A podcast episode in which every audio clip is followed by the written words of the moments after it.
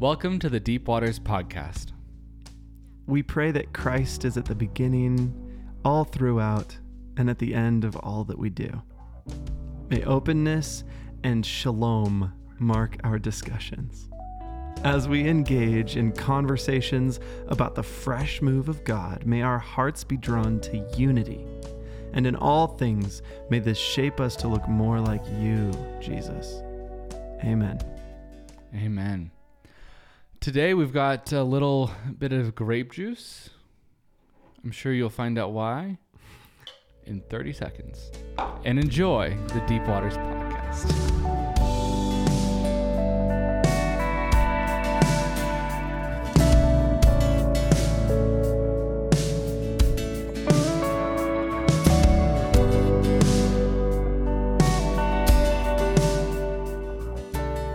It's been thirty seconds. Hi, Jace. Welcome back from thirty seconds. Wow. Don't you love our intro music? Time flies. I do. Oh, it's yes. just the best. I listen to other podcasts and I think our music is better. It's special that it was homegrown. I know. Mm-hmm. Just our Riverhouse musicians being very talented. Yeah, it makes it better for sure. Totally.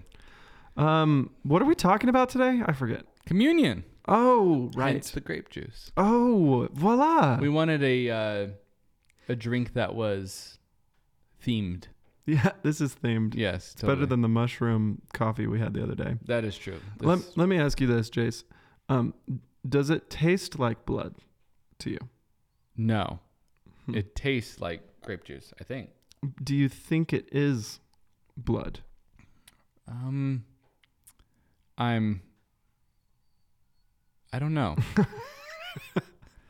It's we haven't even prayed for it. It's definitely grape juice. Yeah, it's definitely grape juice. I don't think it's I don't think it's blood. If there was a Catholic priest in here consecrating it, that might change things, but I doubt it. It's that, hard that to it's hard to be positive if oh. it's blood.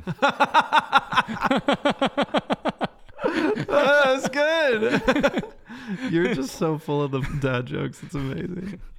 Oh. You have a gift. At least it wasn't a negative joke. Oh my gosh. There you have it. oh, oh. That was rough. My oh, goodness. Yeah. I don't know. I'm not good at that. Uh, yes. Okay. So in case you didn't listen to the podcast last week, mm-hmm. we talked about communion, the Eucharist, the Lord's Supper from the more systematic theological approach. Mm-hmm. And we dug in. That's why we're kind of making fun of ourselves here. We dug into what is transubstantiation, other views like consubstantiation, real spiritual presence, and the symbolic view. Mm-hmm. Um, we hashed those four out. And today um, we're setting the systematic approach aside to begin with Scripture, mm-hmm. which arguably we should have done in the first place. But I like that we're doing it in this order because to me it feels like we're ending on the thing that I'd rather be focused on. That's good. That's really good. Yeah, if this was one conversation, I think this is where we'd land. I so agree. It makes sense to split up the two parts that way. Mm-hmm. I think what we can know for sure is that Christ's blood type was O negative because it's for everyone. Because he's a universal donor. Yeah. Maybe. Well, I guess he didn't have any children. I was going to say maybe O negative started with him. Yeah. But that's not how it works because he didn't have kids. That is true. Uh, definitely universal donor, though. Mm-hmm. Praise God. Thank you, Jesus. Amen for your for blood. That. Yes. No, I mean, I'm not trying to make light of it. It is such a beautiful thing. And if you feel like, wow, he really just doesn't respect the Eucharist, listen to the last podcast. I was all over it. Yeah, loved it. Totally. Big fan. And yeah. We're getting back into it. Yeah, totally. Yeah, for sure. Good that's night. Good. You're going to get canceled. Oh, no. Okay. This is what I want to say in light of our last podcast and mm-hmm. in going into this podcast. The way that Western thinkers, if I can make generalizations, there's, yeah. let's say, sweeping broad stroke generalizations yeah. here. There's the Western way to think and the Eastern way to think. Mm-hmm. And we could unpack this for a long time, but I'll try and make it quick. The The Western way to think is like the Greek, um, even Enlightenment way of thinking where things are formulaic and there's more black and white. Mm-hmm. Um, I am looking for uh, proof to understand something. And, mm-hmm. and if I ask you for a description of something, then I'll expect you to just give me plainly what I'm asking for. Mm-hmm. But in the Eastern world, they're a lot less black and white calculated. If I asked you a question, it'd be more likely that you would respond with another question. Mm-hmm. Because you're trying to get me to go on a journey of discovery. Yes, totally. Does that make sense? Uh-huh. Um, and I think our last conversation, that systematic theological approach, is a good example of what Western thinkers do when they're presented with a confusing problem that an Eastern worldview um, put together, which is the mm-hmm. Bible. It's yeah. all Eastern. Totally. So uh, did did that make sense? No, yeah, totally. I think that's that that's good. Because I think, yeah, the Bible we've talked about before is just full of stories and questions answering questions pretty mm-hmm. much.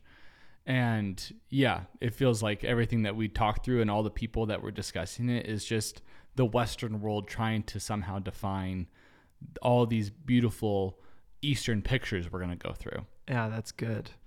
And the Bible doesn't give us definitions. It does give us metaphors. Mm-hmm. It gives us stories. Totally. Parables Jesus gave. So that those who hear do not hear, and those who see do not see, he says. I know. I read that in Matthew. Yeah. We're going through Matthew right now as a staff, and I was like, oof, I don't, that one kind of hurt. Tough, right? Yeah. You just pray that you're one of the ones yeah. that has ears to hear. Oh. And my guess is because you're praying that, that you do have ears to hear. Yeah, that is fair. It harkens back to Isaiah chapter one about the people not having ears to hear God's words because they've closed their hearts off. It's like a stony heart problem. Yeah. Anyway, that's not the conversation that we're having today. But a stony heart problem is a very Eastern way to describe a problem. Yeah, you're you know? right. That's yeah. cool. That Amen. Good. A, a Western thinker would look at you and say, your heart's not made of stone. Mm-hmm. No one's is. That doesn't make any sense. Also, the heart doesn't feel things. It just pumps blood through your veins. Yeah. To which you'd say, oh, come on. Anyway, uh, I just want to point out that Jesus was asked a lot of questions, and typically the questions came up because there was a problem. Someone mm-hmm. was curious what the answer was. Jesus rarely just gave super straight answers. He would give back bigger problems for you to wrestle with. Yeah, totally. You know, um, things like that. Mm-hmm. The, the, the parables. He gave a parable. Then the disciples came and said, why do you speak in parables? And then Jesus said, I speak in parables so that people who listen don't hear, and then people who have eyes don't see. Yeah, you're like, what? That doesn't, so you're you're doing it intentionally to be confusing? That's what it like, right. Yeah, you're like, what? You also, you just gave me another riddle after mm-hmm. giving me a parable, which felt like a riddle yeah. to begin with, and I'm I'm just confused, Jesus. Well, it's like also like uh, John the Baptist's disciples come and say, why don't your disciples fast like us and the Pharisees? And he's like, well, why would you like, would, would a wedding, would wedding guests, uh, like mourn while the bridegroom's still there or something like that? Yes. And, and so it's like, no, it's cause like, cause I'm, I'm the bread, you know, cause I, they don't need, I don't know. He didn't answer it straight away. He just like painted another picture of an analogy, of a metaphor, of a simile, you know? And it's so wise. Yeah. And it's so wise. It's really beautiful. Cause there's way more meaning in that approach mm-hmm. than to just say, oh, we're just trying to have a good time. They don't yeah. need to fast. Yeah, totally. You know, it's like, I mean, the, or, or to say like, to just lay it out. Well, when I'm gone, they'll fast, you know, but while I'm here, I'm, mm-hmm. I'm it, you know? Yes. Like he just never does that in like a really beautiful, humble way, you know? Yeah, that's cool. He's, he's meaning that he is always beautiful and humble. Yes. He, he never does it the way that we want him to, because he's even more beautiful and humble than that. Mm-hmm. Yeah, yeah, yeah. Yeah. Sorry if that was unclear. No, I got you. I just could have heard that wrong. So mm-hmm. I wanted to clarify. Um, Good stuff. And Jesus, in giving his church something significant mm-hmm. to remember the most significant part of our faith by, the crucifixion and the resurrection. Yeah. He didn't give us a teaching. He didn't give us an instruction manual. Mm-hmm. He gave us a meal. Yeah. And I just want to sit with that. The meal doesn't offer me answers. It gives me an experience. Wow. That's a very Eastern thing to do. Mm-hmm. That is wild. You yeah. see that? It's like, hey, Jesus, what should we focus on the most? And he's like, would you hand me that loaf of bread? Mm-hmm. let me rip it for you and we'll have it and we'll talk. Mm-hmm. Totally. What a rabbi. Yeah. Jesus is genius. Oh, I love that. Way smarter than I could ever imagine. Mm-hmm. Okay. So with that being said, let's, let's just take a journey through scripture. Shall we? Do you have any like questions or thoughts before we start on page one? I'm excited. I, I feel like I've, I've read a little bit of the overview and I just think it's so cool how so much of this all ties together. So oh, man. Let's dive in. It's just wonderful. As per usual, if you're a common listener and subscriber to the Bible Project and Tim Mackie's content, you're going to see him written all over the things that we say today because mm-hmm. um, I am just steeped in his content, constantly learning from him. Uh, so hopefully this will be kind of a helpful discussion of the hard work that he and other scholars have done before us. Yeah.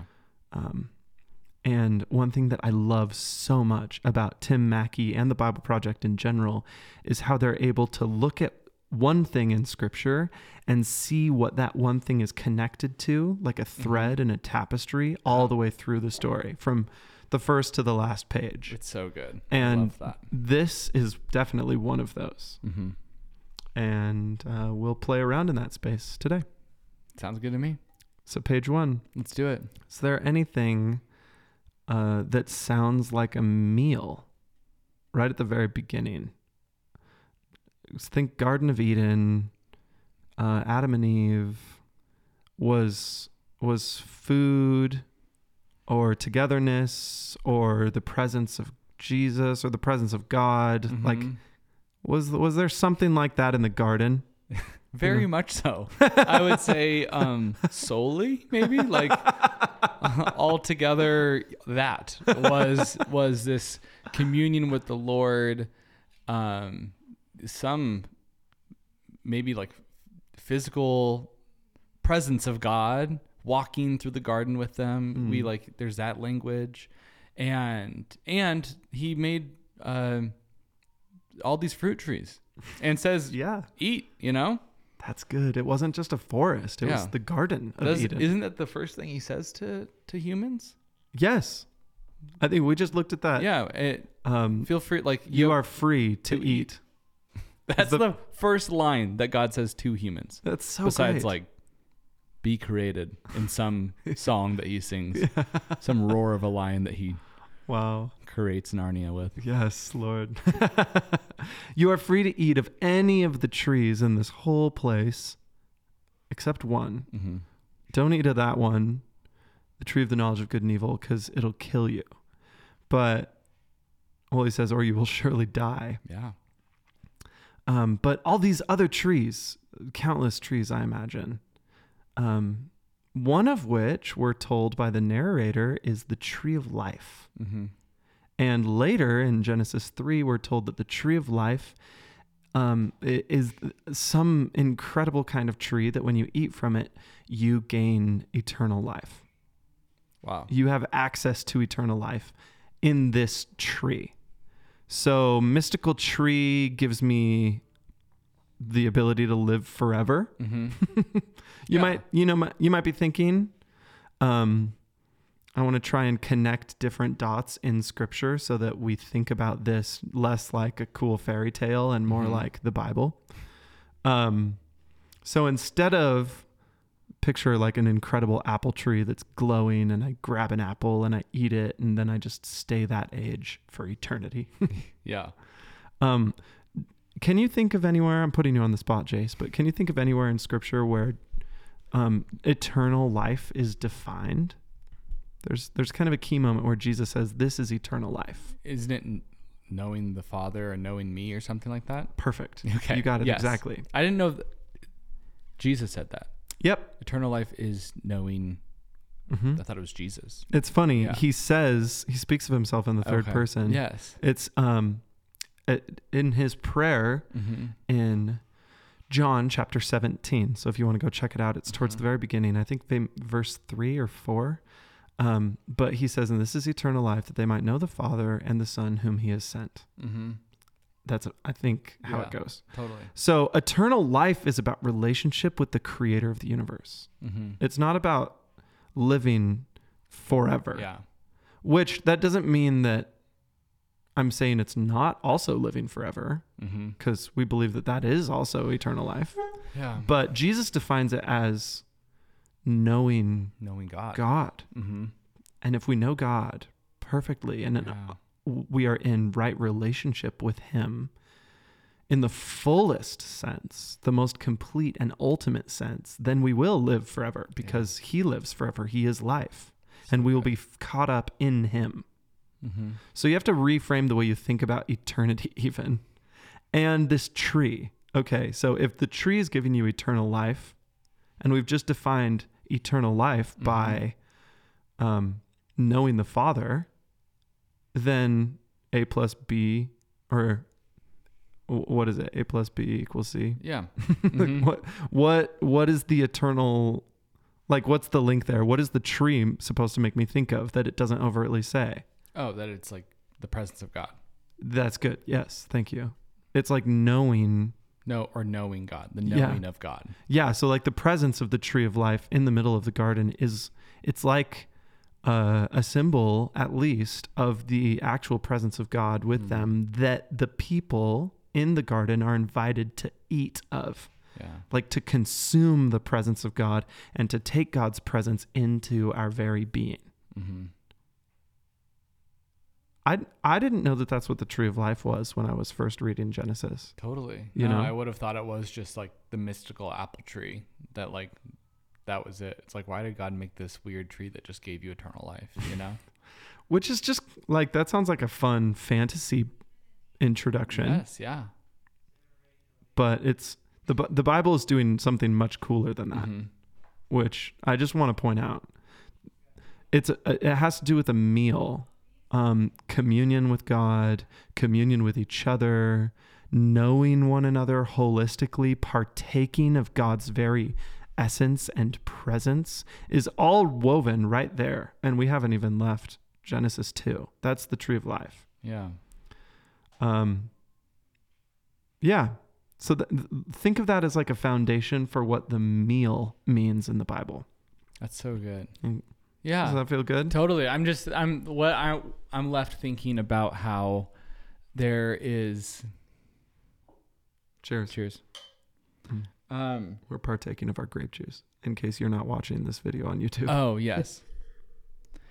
And, uh, I don't know why I said and, uh, it made me think of, it's interesting how in the scripture, food is one, the connection to God, but also like the breaking of connection to God.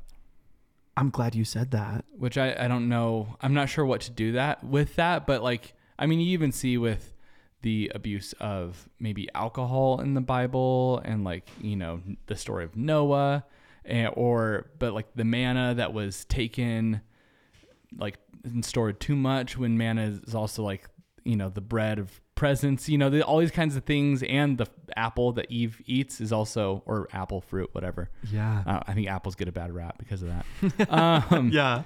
But, but like, it's like, go and eat. Like that's the first command. And, but like the eating is also like the downfall too. Wow. I don't know what to do with that. There's something there that mm-hmm. we could mine. I, if I can also throw in another one on what you just did. Um, Jesus is tempted in the wilderness by Satan with yeah. a meal. Mm-hmm. The first temptation, Satan says, turn those rocks into bread. Mm-hmm. And, and Jesus was hungry. Hungry. Yeah. Yeah. So there's for sure connections all throughout that. Hmm. Without solving it, because I think that would require, as Tim Mackie says, a cup of tea and a very long walk.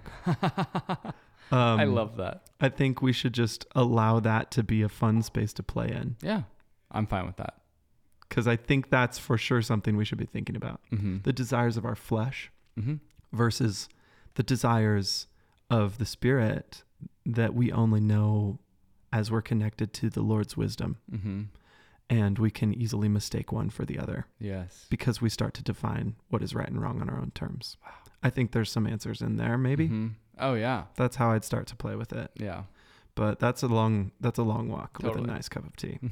Sounds good. Um, we can, we can move on to cool. the, the communion picture. Okay. Yes. Well, this is good. I mean, this is, this is what we're here for. exactly this. So long, long time ago, mm-hmm. land far, far away. Yes. There were there was this people group called the Israelites. Mm-hmm. We're now jumping from Genesis into Exodus. Mm-hmm. Exodus, early chapters, the Israelites are in slavery to Pharaoh. If you're like, what happened in between? Just go read it. But the the Israelites are enslaved, mm-hmm. and God does this magnificent portrayal of his power with these ten plagues, mm-hmm.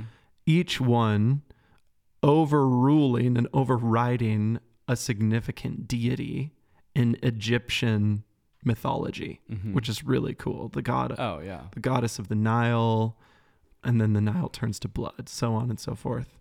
Um, and the last one is where God says, I'm going to sweep through the land, and the firstborn of every family is going to die. Mm-hmm.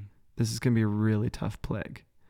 Um, and there's a lot of questions that we could wrestle with here, like, God, how could a good God do that? That's a conversation for another day. Mm-hmm. Um, but the, the the important thing, even in that question, is to point out that God says this doesn't have to happen. Yeah. If you take this sacrificial lamb's blood and put your put the blood on the doorposts of your household, mm-hmm. the angel of death will pass by you, and your household will be protected. Yeah. This is a story very early on that completely shaped the way that the Israelites thought about their God and themselves as a people, mm-hmm. um, that we call the Exodus, where the book gets its name. Um, it's a Passover moment because the angel of death passed over the houses that had the blood of the sacrificial lamb on their doorposts, mm-hmm. um, and didn't kill anyone in those households. Uh, there's a lot that we could talk about there, but yeah. hopefully that's a story that's familiar to most, if not all, podcast listeners. Um, but what I think is so fascinating about this, mm-hmm. for our sake today, is that God didn't just do that. He did it, and then the Israelites were supposed to go about the way that they ate the night of the Passover. The first Passover, uh-huh. they were supposed to eat in a really particular way. Um, don't put leaven in your bread because you're going to have to go in a hurry, and mm-hmm. leaven takes a while. So make unleavened bread. It's going to feel flat. Mm-hmm. It's going to be flat. Yeah. Um, there's a sacrificial lamb. You're supposed to eat the flesh of the lamb. All these really particular ways that mm-hmm. the meal is supposed to go. Yeah. And then as they're exiting the land, when God is giving them laws, he actually ordains that they have a festival, um, like a holiday that celebrates mm-hmm. this event every year for the rest of eternity. And they celebrate it. It's called the Passover. Mm-hmm. Um, I just, hopefully that's some familiar context to people, but in case it's not, it's, it's worth pointing out that the concept of holidays in the Bible was God's idea first. Mm-hmm. But God actually, in his law, you'll see it in Leviticus chapters, I think twenty-four, twenty-five, in that zone, you'll see that God is actually giving laws to celebrate these different feasts. And the Passover is the defining one, I would say, between um, Israel and the way that they view their God, Yahweh. Mm-hmm. He is the God who rescued us from slavery in Egypt, is the the kind of thing that the Israelites are going to say throughout the whole Old Testament. Yeah. And the pinnacle moment of that rescue is the Passover salvation, where God swept his children away, mm-hmm. um, to be safe from the hostile oppressors that were the Egyptians. Wow. That was a lot of No, it's context. It's I felt good. Like it was necessary yeah, to kind of that's great. Go through that. Is that okay? Mm-hmm. I, I think I love the idea that God instituted holidays as even just like these bookmarks to help us just go back and, and remember things. Yeah. And it's like we're, I mean, it's, I think it's good. You know, any anything that's regular and routine can feel religious, but it's, I like it because it is just a time to reflect on what the Lord's doing. I mean, we have like Christmas and Easter pretty much as like the new Christian holidays. Yeah. Um, which is a shame. I wish we had more throughout the year to like turn my attention to the Lord. Hmm. That's cool. It's a bummer we've like lost those to Judaism. I don't know how that works. Yeah. Well, like, why why do we not? Why don't we do Passover as like mm-hmm. Christ followers? Well, wow. Excellent question. You teed me up really well. I don't know if you knew that you teed me up no, so well. No, I didn't. We do do Passover because Easter is the new Passover. Mm-hmm.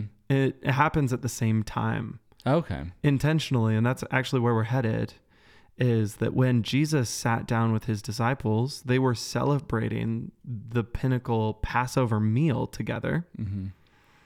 Um, I just learned this. I thought it was kind of interesting. They were celebrating that meal like twelve to twenty-four hours early because, because Jesus knew that he didn't have much more time. Wow. So they might have had it like in the late hours of the night, early hours of the morning when it was still dark. Yeah. It was very much like under wraps because at the time that Jesus was having the Last Supper, mm-hmm. he was a wanted man. Yeah. Like people were out for him. So when he comes into Jerusalem, you know how he like, he tells his disciples, go find a person, a man carrying water, and go mm-hmm. ask him, you know, where's the room that's prepared? The teacher is ready. And then they like go, and it's kind of sneaky. Yeah. It totally. feels like, um, like a spy movie or something. Mm-hmm. Um, it's because Jesus is wanted. They're coming for him and he knows it. Yeah. He knows his timing. But he wants to reattribute all of the meaning of Passover and actually not only reattribute it to him, but magnify it, fulfill it. Wow. I think that's the key word that mm-hmm. Jesus would like to use. Remember in the Sermon on the Mount, Jesus said, I came not to abolish the law, but to fulfill it. Mm-hmm. That includes the Passover feast, because yeah. that's part of the law. Mm-hmm. So he's like, I'm not telling you to stop celebrating Passover. I'm actually fulfilling Passover. I'm saying that the Egyptian Passover was just pointing to what I'm doing. It wasn't, it's not like this is a second salvation. This is the ultimate salvation that mm-hmm. that Egyptian salvation was just pointing to. Yeah. It's all culminating in me. it's, it's kind of what Jesus is yeah. saying. And he, he lifts up the cup and he says, this is my blood, the blood of the new covenant. Um, or this this is the cup of the new covenant poured out in my blood, he says. Take this, drink. Do this in remembrance mm-hmm. of me. Those words are words that Moses used. The cup of the covenant. It wasn't the new covenant back then. Yeah. Moses just called it the cup of the covenant. Um, when they were celebrating their feast meals, it was the covenant of their relationship between mm-hmm. God and God's people.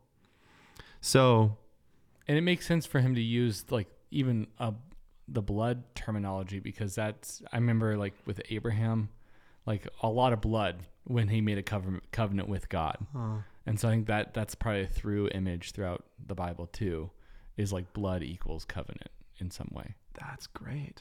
Yeah. I don't know. No, you're totally right. Okay. I'm thinking of another feast day in Israel called the Day of Atonement, mm-hmm. which also was fulfilled in Christ's crucifixion and resurrection. Mm-hmm. Spoiler. um, and in the Day of Atonement, the high priest would take blood from uh, the sacrificial lamb mm-hmm. and sprinkle the blood all throughout the temple in order to purify it, mm-hmm. because the blood of the lamb purified the holy space from the sin of the people. Wow. Um, yeah, that's an example of all kinds of things. You're right. In Abraham, when he, Abraham's story, when he made a covenant with God, I think Genesis, oh, excuse me. You're good. Genesis fifteen, he like split, Abraham split all these animals in half, and then God came through yeah. in fire and sm- in smoke and fire. Yeah. We could unpack that for a long time. There's totally. a lot going on there, but blood is involved in these covenants. Um, and so I'm glad that you made that connection. There's a cup. These feast days are important to know if you're going to grasp the full appreciation for what the Lord's Supper even is. Totally. Mm-hmm. And I think that's where last week we were people were kind of wrestling with like, this is just weird that it's like his body and his blood and like what, you know, but I think with more context of, and I'm, they had this too, but more context of the Old Testament, it's like, that's just standard procedure when it comes to um, like sacrifices. And this act is a remembrance of sacrifice. Mm. Amen. Yeah. Yeah. Okay. Like all of what's going on in the Christian world, um, correctly going on in the Christian world, I would say, is somehow rooted in the story that God began in the Old Testament. And when we are unfamiliar with these details in the Old Testament and the culture, um, a lot of the meaning is lost on us. Mm-hmm. So we do ourselves a favor when we learn the context here. This is one thing that I want to point out that's really fun. Little Old Testament nugget for you. Yeah. If you look at Genesis chapter one, it's a poem. It's a poem made out of poems that all have these like really cool structures to them. Mm-hmm. And they're trying to flush out these different meanings. And one of the bigger poems in Genesis one is, um, it's called a chiasm, which is this symmetrical structure that points to the thing in the middle mm-hmm. as the most significant thing. So the first thing and the last thing are like each other. Mm-hmm. And then the second thing and the second to last thing are like each other, and so on until you get to the middle. Um, that's, that happens all over the Old Testament, New Testament too, actually. Um, and there's one in Genesis one that I think is so fun. If you f- count the words and you follow to the center of the chiasm, um, the word at the very center is moed, which means appointed times mm-hmm. or seasons. Um, let me read Genesis one fourteen. Yeah. You're probably thinking, what does any of this mean, Benjamin? Totally. Which, I was about to say that. That's a great question. We're talking about communion. Right. We're talking about seasons. Carry on. Not the creation story. Mm-hmm. Okay, here we go. Verse fourteen. And God said, let there be lights in the expanse of the heavens to separate the day from the night, and let them be for signs and for moed, seasons, and for days and years, and let them be lights in the expanse of the heavens to give light upon the earth. So you remember, like, God creates the sun and the moon, mm-hmm. but essential in his creation of the sun, the moon, and the stars, which is what's happening right here in Genesis one, is this idea of the seasons. Um, we lose this a little bit in English if we just use the word season. Mm-hmm. Moed is almost always used to talk about the Hebrew festivals and feasts. Interesting, yeah. So almost always, including um, in the classic one where you go to Leviticus twenty-three, where it starts to talk about these appointed times, mm-hmm. these feasts and festivals, the Day of Atonement, Passover, Yom Kippur, Rosh Hashanah, so mm-hmm. on. Day of Atonement is Yom Kippur. That was redundant. Anyway, um, this is the word that it's talking about, which I, I think what what I'm trying to say, this is the point. Genesis one is pointing to the days where God's people and God commune with each other at mm. the center of creation. Have I ever said this on the podcast before? No, I like it. Oh, really? I think it's really significant. Yeah. And it points to the significance of holidays, of the calendar in the mm-hmm. Jewish culture, and that the Jewish people were supposed to maintain these celebrations in order to be in right relationship with their God, because it's it's not just an idle holiday like Labor Day just recently passed us mm-hmm. in the United States.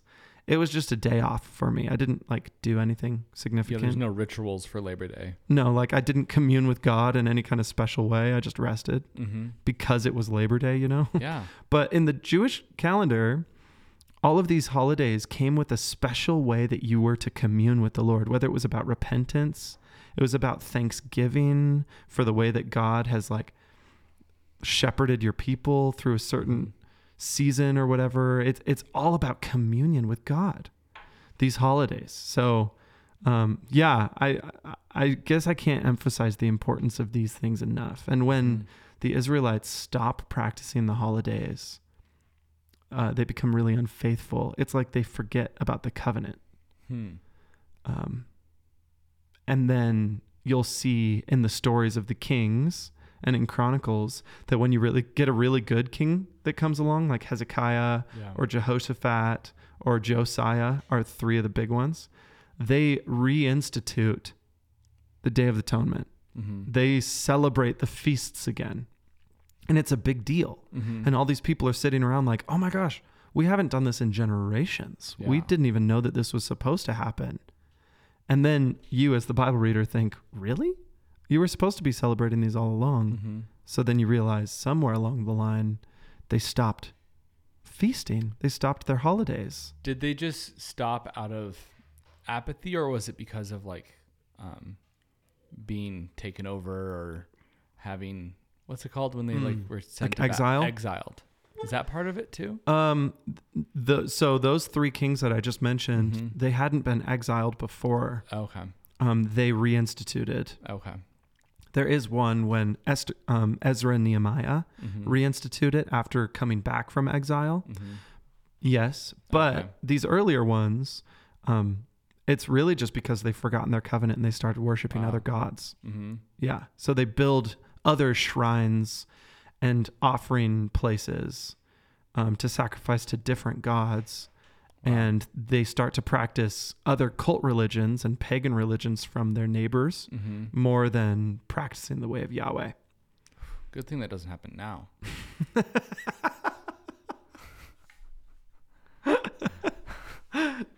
oh, You're right. Like, save us, Lord. Shoot. Like, oh, I just, I think, I think that's a, that's a really, I don't know. That feels like a word for now of like, Mm-hmm. Uh, all the things we like put before God wow. and the lack of remembrance and even just the call to to really honestly set our hearts on mm. you know, a commitment to do communion, you know, wow is somehow the the opposite of what like the the way to fix what's going on in our culture possibly. That's beautiful. I think mm. there'd be a lot of mainline Christians, Lutherans, Catholics who would say amen. Yes, yeah. and amen to what you just said. And I'm glad that you like came to that as a conclusion mm-hmm. of the notes so far. Cause, um, cause God instituted these holidays for a reason. And we see in the Old Testament mm-hmm. when they're not practiced, it's correlated with bad things happening. Totally. In the worship of the people. Um, at the time of like the birth of Christ, were the Israelites doing all these pretty regularly mm. again? Do you yes, know? Yeah, they were. I mean, I know they did Passover, but I was just curious mm-hmm. if that meant they were doing all the all the stuff. Yeah, I'm glad you asked. Actually, if you read the New Testament, if you're like me, um, my eyes used to just glaze right over these words, mm-hmm. but it'll actually say like in the Feast of Booths, oh, wow. Jesus was doing this. Mm-hmm. Um, and what I have always done is just not even remember that that's happening because that's just like fluff words. Uh-huh. I don't even know what that means. Totally. So I just keep moving along. They're not red letters, you know? Yeah, exactly. They're not the red letters. Yeah. It's not John three sixteen, so mm-hmm. I didn't know it. Exactly, one hundred percent. But uh, yes, actually, Jesus does things in specific timing. Um, so the Feast of Booths or of Tabernacles, it's mm-hmm. called Sukkot in Hebrew. Yeah. And it's the celebration of when God led his people through the wilderness mm-hmm. and how they had to dwell in tents. So even to this day, Jewish people will like build these like tent like structures. They did this on the, on the Chosen. Do you remember? They, they, um, Nathaniel put up this, um, like branch like structure yes. with leaves. Yeah, totally. Yeah. Okay. So mm-hmm. they're practicing tabernacles right wow. there. That's so cool. That's one of their feast mm-hmm. days. Um, they definitely would have been doing that in Jesus' day. And you're saying that kind of maybe what Jesus was doing had something to speak to maybe those holidays Amen. Throughout his ministry? Exactly. That's dope. There's that's something, not surprising, but that's really cool. The timing is key. Mm-hmm. If if the timing wasn't key, then the gospel writers wouldn't have even told us about it. Yeah. Okay. Which is something that's um, that you just have to learn in how to read the Bible mm-hmm. is learn, oh, all of these details are intentional. None of them are just fluff. That's so good. In the West, we have a lot of details that are fluff, and it's fun, you know, paint a picture for you. Mm-hmm. They're not doing that in the Bible. They're not just trying to paint a picture. They're trying to convey meaning with every mm-hmm. word. That's totally. Significant. Yeah. You know what I'm saying uh-huh. there? Yeah. Yeah. That difference. Um, so anyway, yeah, I mean, w- one of the examples that I thought to bring up is, um, it's n- almost Passover when Jesus feeds the five thousand. Mm, yeah. Um, so that's to say that like bread and the satisfaction of his people mm-hmm. is somehow connected to Passover in Jesus's mind. And then in John chapter six, when we're told that detail, um, actually that'd be interesting to look. Does it tell us that it's almost Passover in the other gospels or just in John? Because mm-hmm. in John, what's unique about the feeding of the five thousand is that it leads into Jesus saying, I am the bread of heaven. Mm-hmm. I am the bread of life. Eat of my flesh and drink of my blood and you will have life. That's the really challenging thing that we talked about oh, last yeah. week. That like threw everyone off and he had to like keep explaining it. Exactly. But, like kept making it worse for everyone else. yeah. Yeah. That was Passover mm-hmm. time. Probably one, maybe two years before the crucifixion. Um, so like think about it on a calendar. That was like a spring, a year or a couple years before it all went down. Isn't that interesting? Mm-hmm. And that's intentional. So Jesus is trying to say, hey, like, you're going to be eating of my flesh. I'm even foreshadowing the Lord's Supper, which I, hasn't happened yet, by feeding all of these people and then telling you you're going to have to eat me because I'm the bread of heaven. He's connecting himself to so many things. There's a, another connection in John chapter six um, is to the manna that God brought down into the wilderness for Moses and all of the Israelites in the wilderness to eat. Mm-hmm. They wouldn't have survived if it wasn't for God's provision of this like incredible, confusing food. Manna in Hebrew just means, what is it? Oh, really? Did you know that? No. Because it's a mystery. What is this? What is this? That's what they called it. Would you have some more? What is this? Yeah. Um, because you don't know what it is. Yeah. But every morning when you walk out of your tent, except on the Sabbath day, it's there. And you've been eating it your whole life if you were like a little kid raised in the desert. That's so crazy. Crazy. It's like as if we went outside and there was just McNuggets. You're like, what is this? What's in this? Thought you liked that. You get me. Oh, that's good. Yeah, what is this? I don't know. Maybe I'll just like peel off the bread and nibble, see see what it tastes like. Uh, okay, so there's all these connections to bread. God's provision, coming down from heaven. There's another one that I want to point out briefly. In the temple and the tabernacle, there was a table that was supposed to be constructed called the table of the bread of the presence. Mm-hmm. And on it were twelve loaves of bread called the bread of the presence. Yeah. Have you heard of this before? I like I've seen a picture of like temple setup kind of a thing. Yes. But yes. Okay, yeah. So but there's like I don't think that's not a common thing, so please explain that. Yeah, there's yes. in the temple, there's various instruments, things. Mm-hmm. There's there's an altar where you burn incense. There's a menorah, which is just a lampstand. Menorah mm-hmm. is Hebrew for lampstand. Um, and you light these lamps, and the, the flames should always be burning. Um, and that represents God's presence. You know, let there be yeah. light. Light represents God's presence all throughout Scripture. Um, in the tabernacle and in the temple, for sure, that's true. And then that light is shining down on these twelve loaves, mm-hmm. twelve being significant because... the tribes. Amen. There are twelve tribes of Israel. Mm-hmm. So there are twelve loaves to say, hey, this is God's light shining on all of his people all the time. That's always happening. And then also the loaves were eaten by the priests. That was like part of their food, part mm-hmm. of their payment. And it was given as a sacrifice, like a grain offering from the people. Um, so that to say there's there's some significant bread all throughout Scripture. Mm-hmm. And I I think we can actually find Jesus in all of it. Wow. All of these bread things are pointing to mm-hmm. why he ultimately calls himself bread, and he tells people to eat of him. It's so wild. It's all rooted in this stuff. Mm-hmm. Yeah. Bread's one of the most amazing things. It, like, it's even outside really of amazing. Like all the Christ imagery. I think I've shared this on the on the podcast before. Maybe not. I've told you. But like a human could eat flour and drink water, and it would only sustain them for a little bit. They would eventually die. There's just not enough nutrients. Wow. But if you mix the flour and water and let it rise to become bread and bake it, you can live off that your whole life. I don't know. There's something, there's something kind of cool to that. That's crazy. Yeah. I don't think, I don't think you've said that on the podcast oh. before. Yeah. That's amazing. Also, I've heard that from a Netflix documentary. Could be wrong, but it it deeply moved me. All right. And it's a beautiful piece of documentary work, but, yeah. um, thank you, Netflix. Mm-hmm. Shout out. That's so good. Okay. Something going on. Maybe Jesus knew. Maybe God knew when bread was the thing yeah, to I kick th- it off with. I think so. Also, teaser, yeah. Bethlehem. Yes. Bethlehem. Bread house. House of bread. Wait, really? Yes. I was just joking. Really? That's amazing. You were just joking? Yeah. It means house of the bread. That's amazing. Bait? Whoa. Yeah, dude. Tell Whoa. me about it. This is like... The Bible's crazy. Inception. It's everywhere. Yeah. House of the bread. Bread the, within the, the bread. The bread of life mm-hmm. was born in the house of bread. That's so cool. Beit is house. Mm-hmm. Lechem is bread.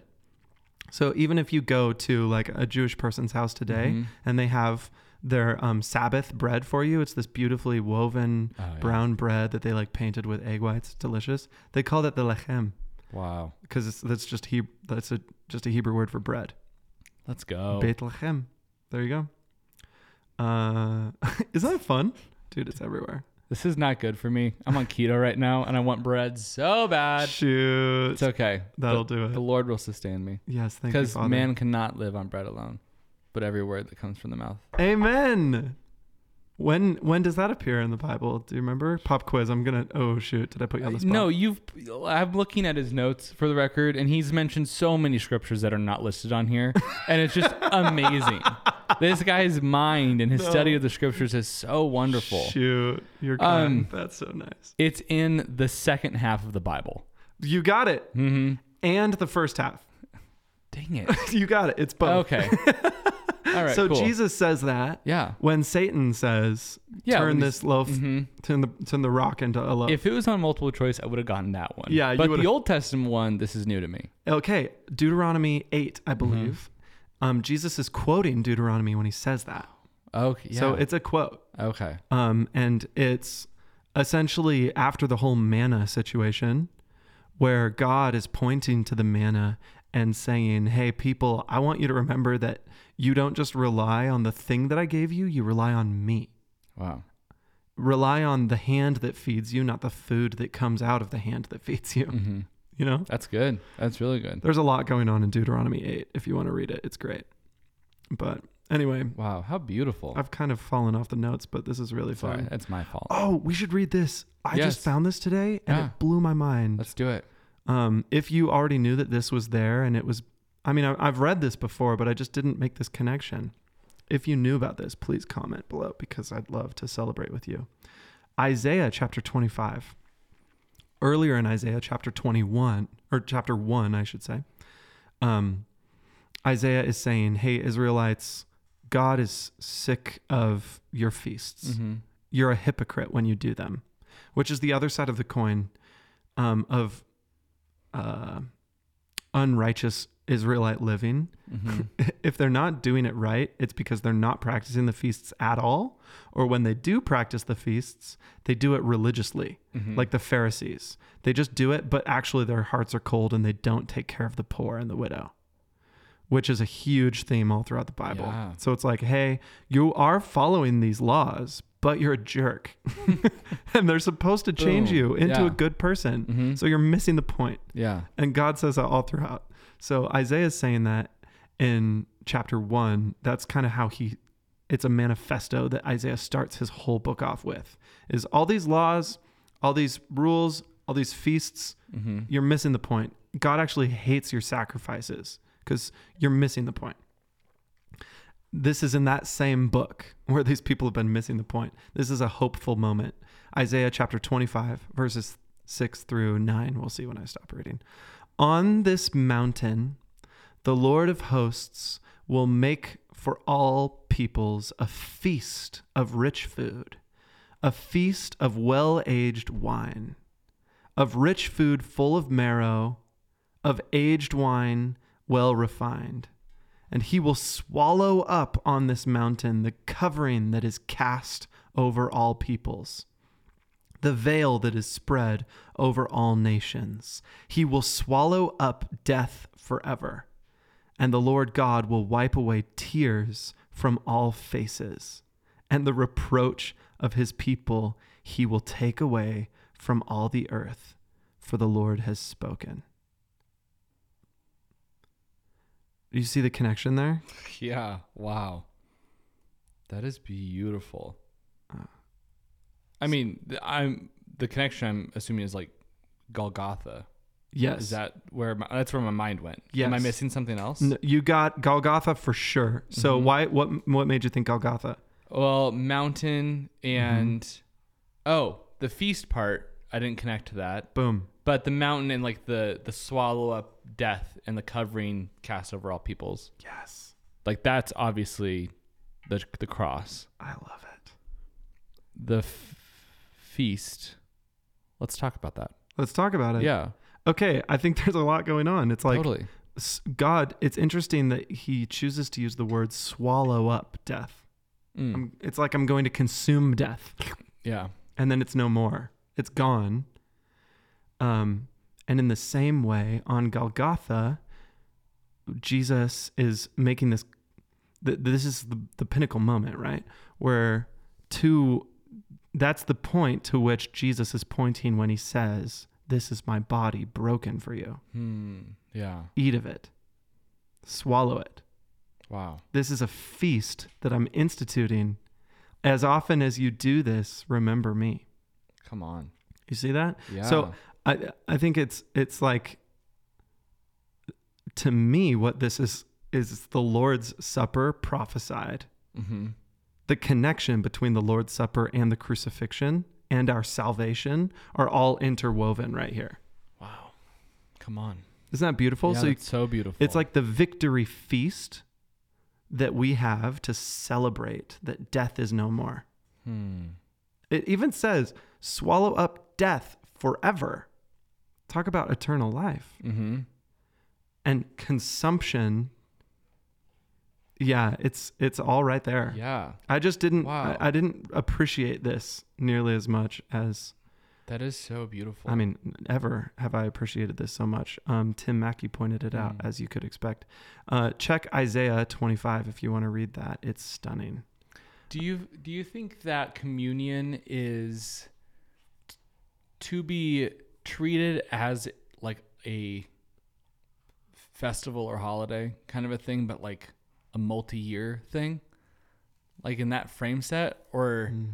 or, or I guess also why? Yeah. Did, did Jesus call us to do this so often, or is it like the shifting of Passover even to be like this new thing mm. with a new remembrance? And really, is Christ only calling us to do communion once, and it's supposed to be so special in that wow. way?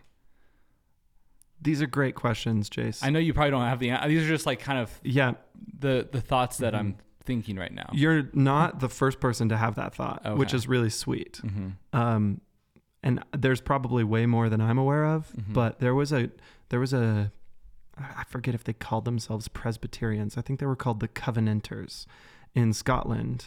In the eighteen hundreds, I mm-hmm. think, maybe seventeen hundreds. It was after the Great Awakening with Charles Wesley and George Whitefield. Um, essentially, these Christians decided we're going to do an annual communion. Okay. Once a year mm-hmm. at Passover. Mm-hmm. It's going to be our Easter communion celebration. Yeah.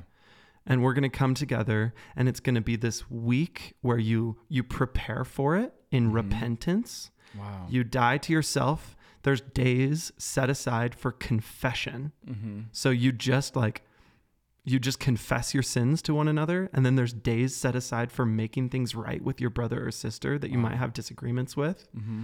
And then you come and you eat this incredible feast celebrating Jesus's crucifixion and resurrection. Wow. And it's a week long festival. Mm-hmm. That, that that at least used to happen. Mm-hmm. I'm pretty confident that there are still Christian traditions today that only do communion once a year. But I think the the point of that is, well, the um, I think theologically, not to jump back in the systematic stuff, you're good. But theologically, what that would do is say this.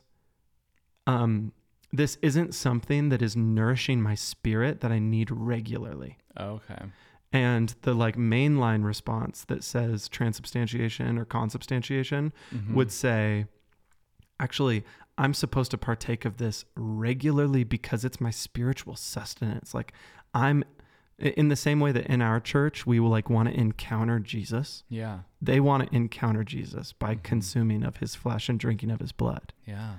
Um, an encounter to their spirit is culminated in communion. Hmm. So if that's the case, I want to do it all the time. Totally. Once a year is yeah. not nearly enough. Mm-hmm. So that's why the systematic stuff actually is helpful mm-hmm. because we start to parse out, well, if it really is doing something for us spiritually, yeah. we probably want to do it more often. Mm-hmm. But if that's not necessarily the case, mm-hmm. then we just want to make sure that whenever we're doing it, we're doing it really well, that we're thinking it through and we're celebrating it rightly mm-hmm. in order to like bring right honor to Christ and to allow our hearts to be pure in the act. Yeah. Mm-hmm. No, that's good. Is that a, yeah, no, totally. That's okay super answer? Interesting. I like, I mean, what the Covenanters do is really beautiful, but yeah, I think it is, it is more than that, than more than just a remembrance thing, mm-hmm. at least according to at least what the apostles believed. It seems like it. Totally. Ulrich Zwingli might disagree with us, mm-hmm. but, and you podcast listener might also disagree with us, and totally. That's okay. Yeah. What's cool is that we're brothers and sisters in the faith, mm-hmm. regardless of how we view that. Totally. Um, There's a pretty good chance I'll disagree with me tomorrow. That's great. As long as we agree on the main things. Yeah, absolutely. That's so fun. Uh, I'm glad you asked that question. Hopefully that, I mean, that's the best answer I have. I think there's got to be way more to it though. I think I would love to get into this imagery that I learned when reading this Bible Project article that like really just like ministered to me. Yeah. I mean, also this is just also beautiful, but this, you know, we hear, we often hear that like, Jesus says, I am the bread of life, you know, eat of me, a lot of bread imagery, mm. but I never put together him calling himself the vine as well. Oh, and, and the Eucharist, you know, like those being connected. I was just like, I always pictured, I didn't even picture grapes for some reason. I was just like some viney plant. And if I'm, a, if I'm away from him, I die. That makes sense, you know? Yeah. But the fact that it's like, he's like this, the source and it's like the vine, like the, the wine vine, you know, it's like, I don't know. I just, that added to so much of this like bigger picture of what communion is to me. That's good. Do you have a better way to describe what I just said? I think you just said it. Uh, maybe I'll play around with it too. Yeah, please do. When I, I remember as a kid thinking, funny that Jesus called himself a vine. Mm-hmm. Why didn't he call himself a tree? Yeah. I'm the tree and you are the branches. We're a fruit tree together. That makes sense to yeah. me. Odd mm-hmm. that he chose the word vine. Mm-hmm. Classic Jesus. He like, he like takes something that you might expect and twists it yeah. to give it another meaning, but he's not going to tell you what that meaning is. He wants you to figure it out. And I, I think that's it. Mm-hmm. I think he's essentially saying like, from me will flow this wine of life. Mm-hmm. Abundant life. Abund- Amen. Mm-hmm. And, and like abiding and yeah. All throughout scripture, wine, well, I, yeah, all throughout scripture in these festivals and also in the Psalms, wine is something that's a gift from God to make the heart of man glad. Mm-hmm. Um, So it's a celebratory thing. I mean, Jesus' first miracle, he turned water into wine. Mm-hmm. There's something about the kingdom of God in the celebratory act. Yeah. And I don't think we should ever think about what Jesus does with wine without thinking about what that then also means for his blood. Mm-hmm. Um, because for him, I think the images are inseparable. Wow. Um, Come on. Like the fact that his first miracle was him like producing like his blood at a wedding. It's like, whoa, oh! Like, are you kidding me? Isn't that wild? That's like, that's so good. Inception on inception of Revelation. And yes. Wow, that's like so cool. That's profound. Mm-hmm. Apparently, I haven't heard it, but apparently there's a great Tim Keller sermon on that. Really? So gonna, I want to look it up. My friend up Lou too. told me about it. Um, and that's it. Basically saying, this, of course, is the greatest miracle that Jesus could begin with because he's foretelling all of it, his blood. Yeah. And he's saying, oh, this is another point that Lou told me about. Um, what what an incredible cost that wine would have been mm-hmm. for the people who were running the wedding banquet. Yeah.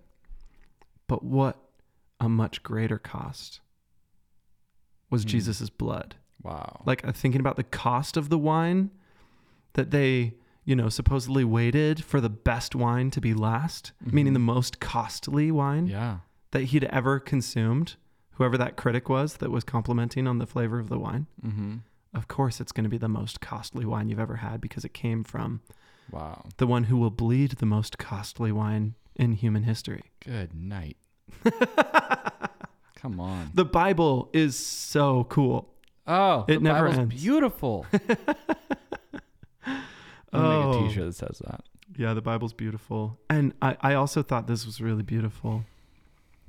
Um, so Jesus in the Last Supper, right? He's saying, this is the new Exodus. My blood is the new covenant. He's fulfilling these things that were in the law. And then less than twenty-four hours later, I think, if we have the timing right, um, he's hung on a tree. Mm-hmm.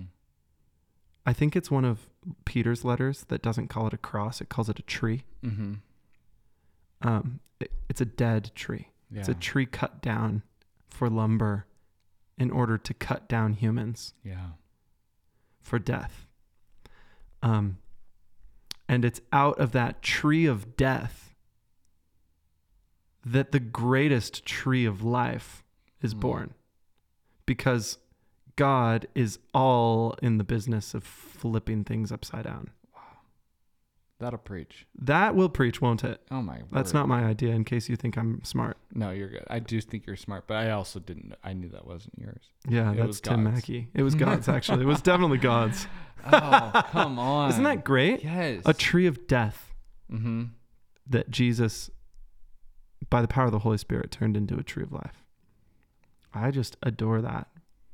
So anyway, all this tree imagery, tree of life, participation mm-hmm. with God. It's it, you see how it's less cut and dry. It's all just kind of one connected, interwoven tapestry of beauty. Mm-hmm. Um, I like that we call it communion because we're communing with the Lord. Mm-hmm. And communion is true. If we're talking about the tree of life in the Garden of Eden. Yeah. It's true as we talk about just having a meal with each other in our communities. Mm-hmm. The root word is still there. Wow. And so when Jesus institutes this, I, I, what I think is so just practical, it's simple. Jesus is simultaneously the most brilliant human because he's God and the most approachable, simple, lovely hmm. human, because a child gets this stuff, mm-hmm. you know? Yeah. Of course, Jesus wouldn't come with a, um, oh, I'm spacing on the word. When you're trying to get your doctorate, when you're uh, applying for your P H D, oh. you write what's called a dissertation. Yes. Jesus doesn't come with a dissertation for yeah. us. Mm-hmm. Where only a scholar with an incredible vocabulary can really understand what he's after. Totally. He gives us a meal. Come on. That's so cool. He says, hang out with each other and think about me. Eat these elements because they are me. Whatever that means. Mm-hmm. I mean, what else is there to say? Totally. I think, yeah, and it just throughout the, the life of Christ, it's just, I love that the gospel writers wrote so many times how many meals he had with people. Mm. You know, I think that's really cool. Yeah. Like before death and after death. Like he just right. all like he just loves meals. He just loves like to get a question and be like, sit down. It's gonna need a long walk and a cup of tea. You know, it's it's literally like that. Yeah. It's like Tim Mackie's version of of fish on the beach kind that's of a thing. Good. Fish on the beach. I love that. It was like, cook one of these fish and we'll have breakfast together, friends. I'm mm-hmm. a resurrected Christ. Let's talk about it. Let's talk about it. Yeah. It's just so practical because, like, I don't know. There's something that really happens. I, I assume other humans experience this. I definitely do. If I have a group of people together and we're talking, it's a great gathering. Mm-hmm. Put food in the middle of all of us. Yeah. Somehow that gathering just...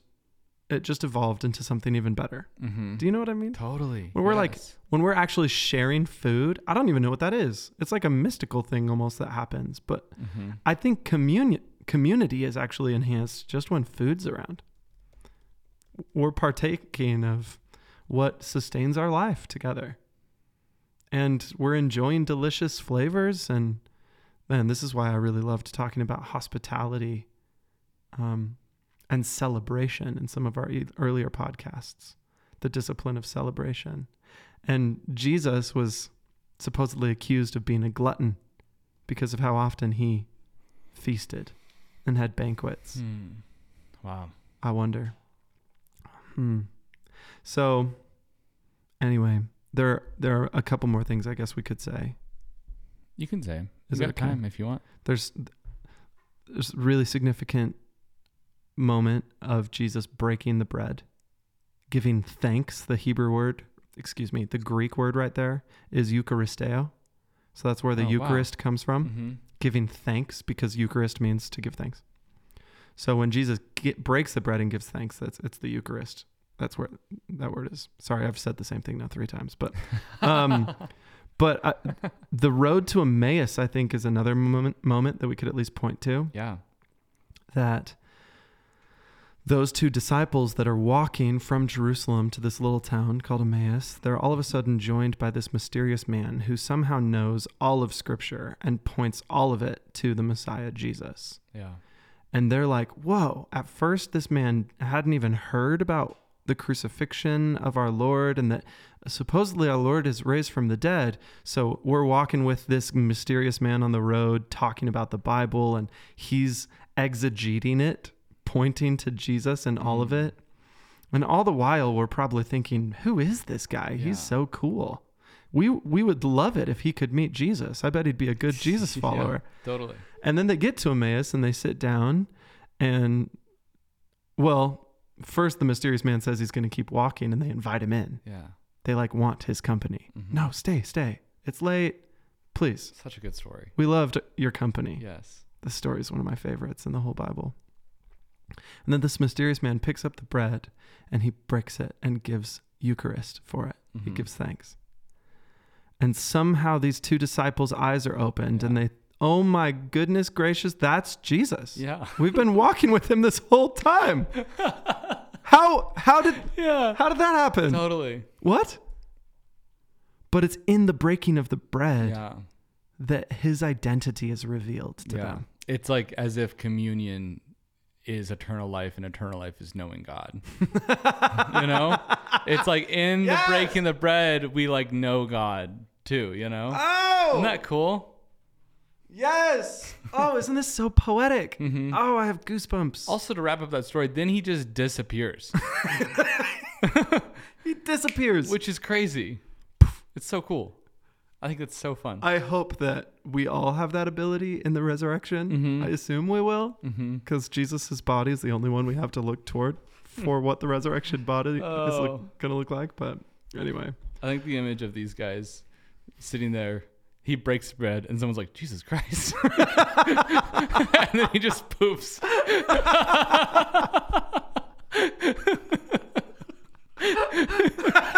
Sorry, that's a little edgy of a, a joke, but that's I'm going to leave it at. I think that's funny. It's his name. Yeah, it's his name. Thank you, Lord. Yeah, it's just like, wow. Oh, like it's this exclamation. Oh, can can you tell, oh. listener, that we have fun when we record the podcast? Oh. That's good. Uh, okay. Wow. That, like, that, that totally gave me that insight of like, there's something to know God fully is to, one, participate in this with mm-hmm. others, and but also to to like remember what he did on the cross. Wow. Is like we will not understand the fullness of God until we just spend a whole lifetime meditating on the cross. Wow. That's right. And breaking the bread. Yeah, by breaking is the, do by it. breaking the bread. And yeah. Drinking the wine. Amen. Or Welch's. True. Wine or Welch's. I yes. Don't, I don't know. Yeah, totally. Who you are. And I said it before, I'll say it again. Acts two, they were committed to breaking bread together. Mm-hmm. It's really clear in the new church um, that that's an essential aspect of what it means to be Christian.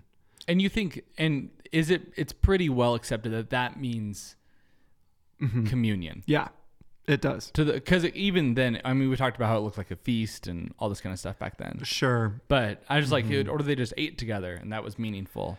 But yeah. It's like actually this remembrance of Christ. Exactly. That's yeah. Like, there's really no debate about that, right? They they did it weekly. There's no debate about that as far as I'm aware. Yeah. Um, but uh, early church scholars believe that Christians got together every Sunday after work. Um, and they did it on Sunday because that was when they were celebrating that Jesus raised from the dead. Mm-hmm. Excuse me. So they, they shifted their, you know, their holy day was Sabbath. And I, I think they, many of them would still keep a Sabbath mm-hmm. on from Friday evening till Saturday evening. But then Sunday was when they got together to celebrate the resurrection. Mm. And it was on Sundays that in celebrating the resurrection, they would take communion together. So that was a weekly practice. Um, and in early church writings, they referred to the Lord's Supper as the breaking of the bread. Mm-hmm. Um, so that became shorthand before we had words like communion or the Eucharist mm-hmm. or Mass, the Lord's Supper. Um, it was the breaking of the bread. So good. Oh, and then they also called it l- the love feast. Mm-hmm. Um, I love that. That's wonderful. Yeah, isn't that cool? So lovely. Uh, but yeah, as far as I'm aware, there's no debate about mm-hmm. that. Uh, not that maybe, maybe there's debate that Christians got together and sometimes they didn't participate in communion with each other if it was like midweek gatherings. Mm-hmm. Um, but I, if I'm remembering right, this is a deep dig for me, friends. It's been a long time since I was in college, but if I'm remembering right, there are some accounts of early church Christians meeting nightly after work and breaking bread together. Wow. Meaning taking communion together mm-hmm. nightly, um, which Christians around the world today still do. Mm-hmm. So, you know, again, whatever form it takes, I think the important thing is that your heart is right and that you're you're in remembrance. Totally. Mm-hmm. Uh, last thing. Yeah.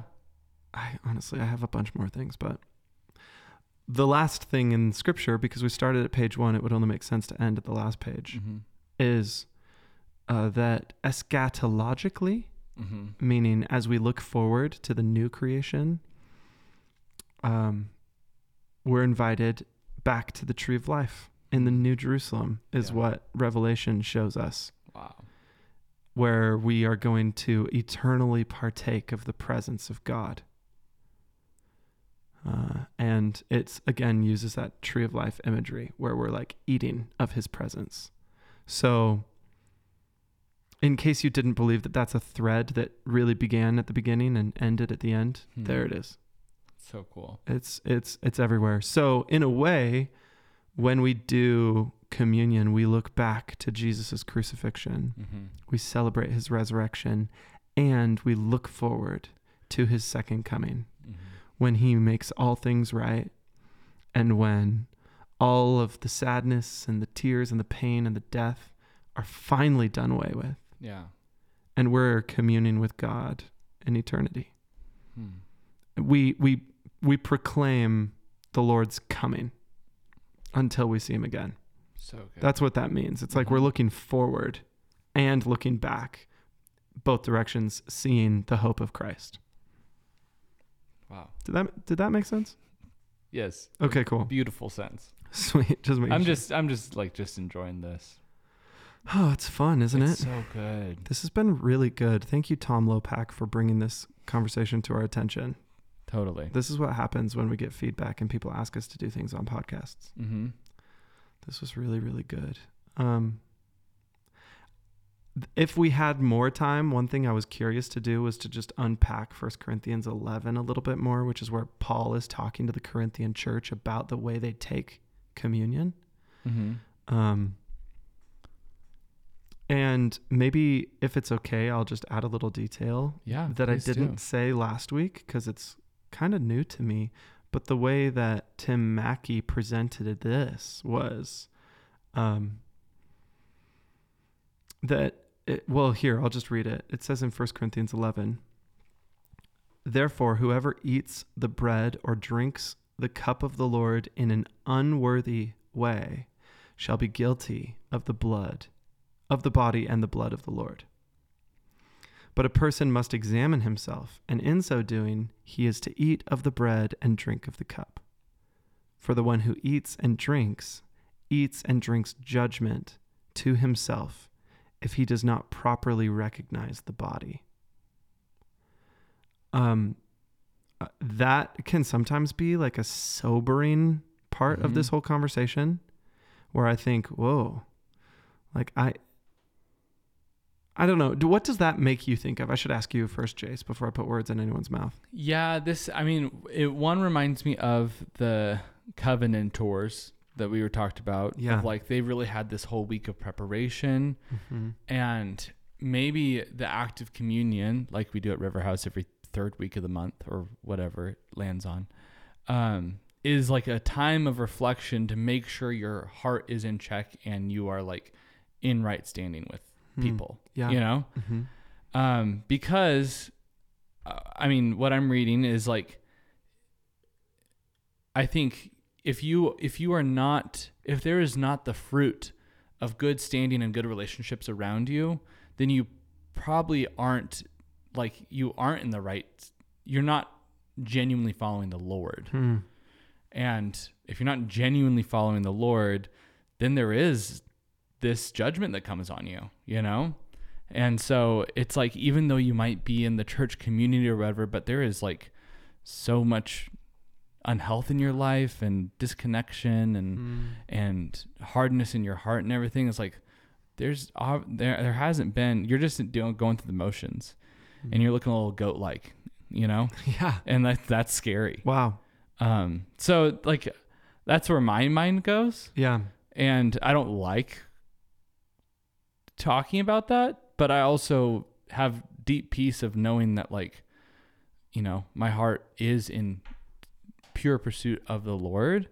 Yeah. And while I might stumble and fall, I know that like I am keeping my my relationships in check and everything. And so like for me personally, it's not terrifying.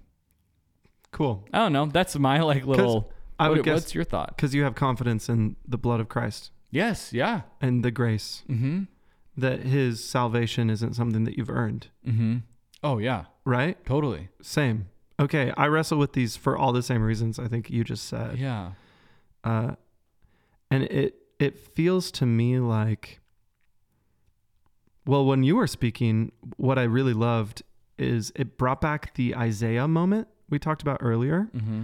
where people are just practicing the feasts, but they're yeah. really hypocrites. Totally. Because they're not taking care of the poor among them.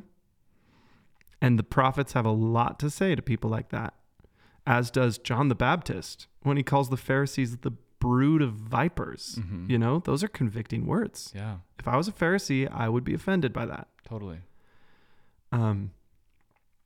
And so I think I think we need to take that seriously. We need to vet ourselves for hypocrisy where we can. Mm-hmm. Especially in the context of the Corinthian church, which if you read First Corinthians eleven and it's all, all of its context, you'll see this church was super messy.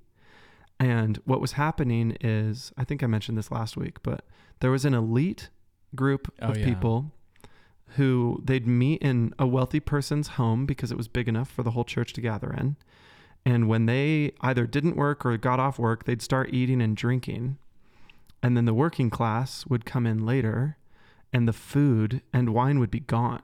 Yeah. And they're actually, I learned this recently, um, I think the room that they would eat in was called the triclinium, and it was it only fit like fifteen to seventeen people in a big triclinium, mm-hmm. but house churches could be as big as forty or fifty people. Um, so they think there's another issue that there's not even enough seating room where the elite people choose to sit. Yeah. They need to like go out into the atrium, which is more like a, a living room. Mm-hmm. It's a bigger space where everybody could meet. Yeah. Um, but essentially what's woven in the First Corinthians context is these people are, they're elitist, they're judgmental, they're classist, they're yeah. exclusive. Um, they're not feeding the poor among them. So that hypocrisy is happening yeah. with these elite Christians, and Paul does not want to tolerate it. Uh, and so I think that's part of why you get these harsh words, because he's speaking to a specific context where hypocrisy is manifest. Mm-hmm. And so I just wanted to say that to say, when you read these words, listener, when we read these words as Christians today, we need to remember that they're not spoken to us. They're spoken for us by the grace of the Holy Spirit. Mm-hmm. We have things to learn from them in their context. Yes. But they're spoken directly to some hypocritical elitist Christians in Corinth. Yeah. Um, and in that context, we actually understand more what Paul might be saying. Totally.